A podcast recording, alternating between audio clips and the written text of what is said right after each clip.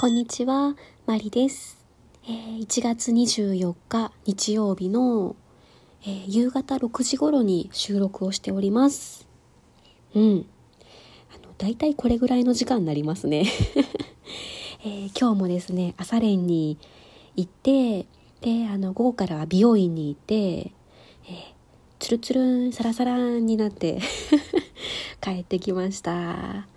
え、っと、今日もまずは、ギフトのお礼と、えー、メッセージの紹介からいきたいと思います。今日はですね、元気の玉をたくさんいただいてまして、すみません、あれですよね、私が昨日、元気の玉、嬉しいんですよね。本当に皆さんから元気をもらっているような気分になってって言ったからですよね、すみません。あの、文子先生の気持ちがちょっと分かりました。うん、チョコレートで流そうかって言ったらチョコレートがたくさん流れてくるみたいな。元気の玉嬉しいですって言ったら元気の玉をたくさんいただくというこの まさに隠語をあの私実体験しまして。すいません。元気の玉を4つと美味しい棒3本をいただいております。ありがとうございます。で、あとメッセージなんですが、えー、ふみこ組の3名の方から頂戴しております。えー、まずはですね、いつも仲良くしてもらっているお姉様からですね、えー、新しいステージへの門出を祝して、まりちゃんの好物、元気の玉を送ります。え、ラジオトークもバイオリンもますます楽しめますように。ということで、元気の玉を3つもいただきました。すみません。決して隠語のつもりはなかったんです。えあと2通目もですね、ふみこ組の方からです。えこんなにスムーズに体験レッスンが決まって楽しいレッスンに出会えたのは素敵なご縁だなって思いました。ということです。ありがとうございます。いや、そうなんですよ。スムーズだったんです、今回。その、皆さんに背中を押してもらってラジオトークで喋ることで自分の気持ちの整理もできてよし次の教室を探そうって思ったのが18日のことだったんですけどその昨日23日にもう次の音楽教室を決めてしまったので5日間ですかね。5日で決めちゃいました私。ありがとうございます。で、あと3通目もふみこ組の方からです。体験レッスンお疲れ様でした。楽しかったっていうトークを聞いて、スマホの前で思わず拍手していました。え期待と不安の中、素敵な出会いがあってよかったですね。自分の体験レッスンの時を思い出していました。的確な指示、次回への宿題、効率的な練習方法があると嬉しいですよね。細く長く、無理なく、でも自分らしく頑張れるように、バイオリンを続けていけたら楽しいですよね。心機一転、おめでとうございます。というメッセージをいただいております。うん、スマホの前で思わず拍手。いやー嬉しいです。心配してもらってたんですね。ありがとうございます。あのこの方のメッセージにも書いてもらってたんですけど「心機一転おめでとうございます」っていう言葉をですねその実は昨日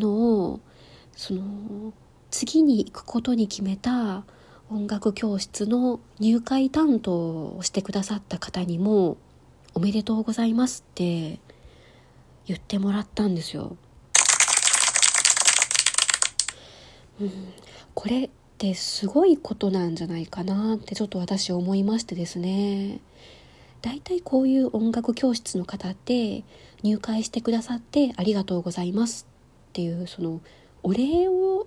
言うのが普通なんじゃないかなって思ったんですよね。で、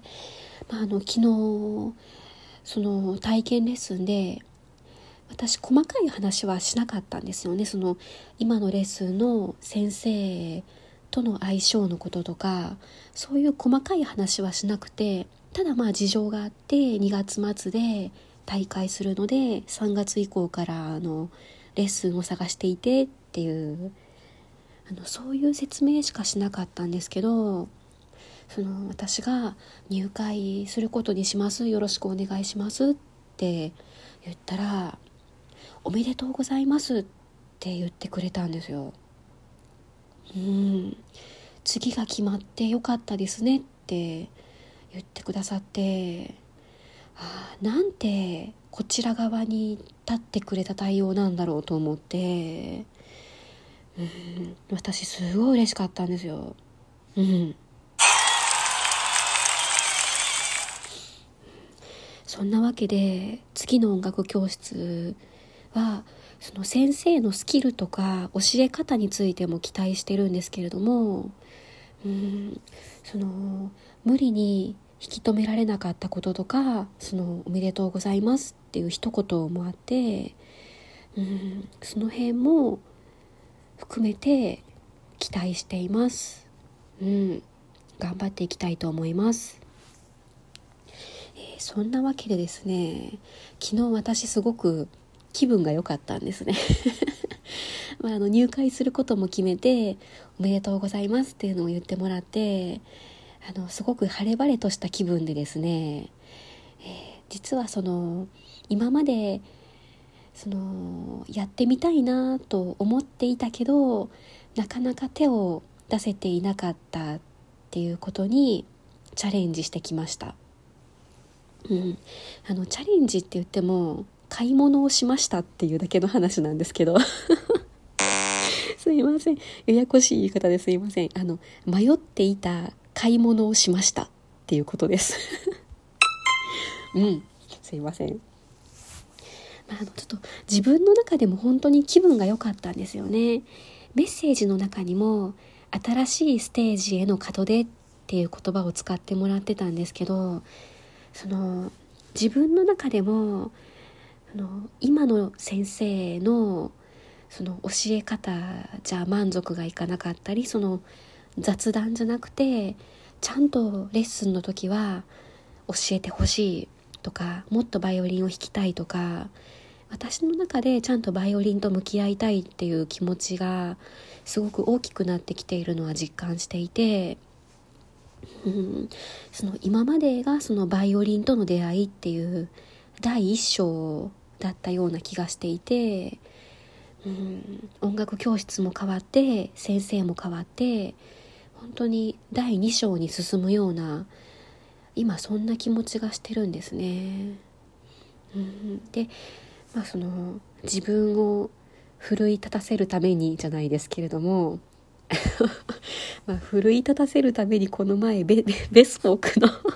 ザクザクを買ったところなんですけど、えー、あのまた買い物をしちゃいました。うん。えー、私が買ったのはですね A 線のアジャスターです。えっと今のアジャスターはですねその普通のやつなんですよ。金色のネジみたいな形のもう普通のよくあるパーツなんですね。でそのバイオリンを始めた頃からですねその小物を揃えていくたびにあこんなパーツもあるんですねっていうのはずっと気になっていてうんそのいつかもう少し上達したら変えてみたいなって実はこの1年3ヶ月ずっと思っていたパーツがアジャスターだったんです。で、まあ、その今回音楽教室を変えて次のステップに進むっていうタイミングがあったのとあとあの文子先生のラジオトークの中で多分バイオリンケースの話の回だったと思うんですけどあの三角を使うか四角を使うかっていう質問の中でその質問者さんが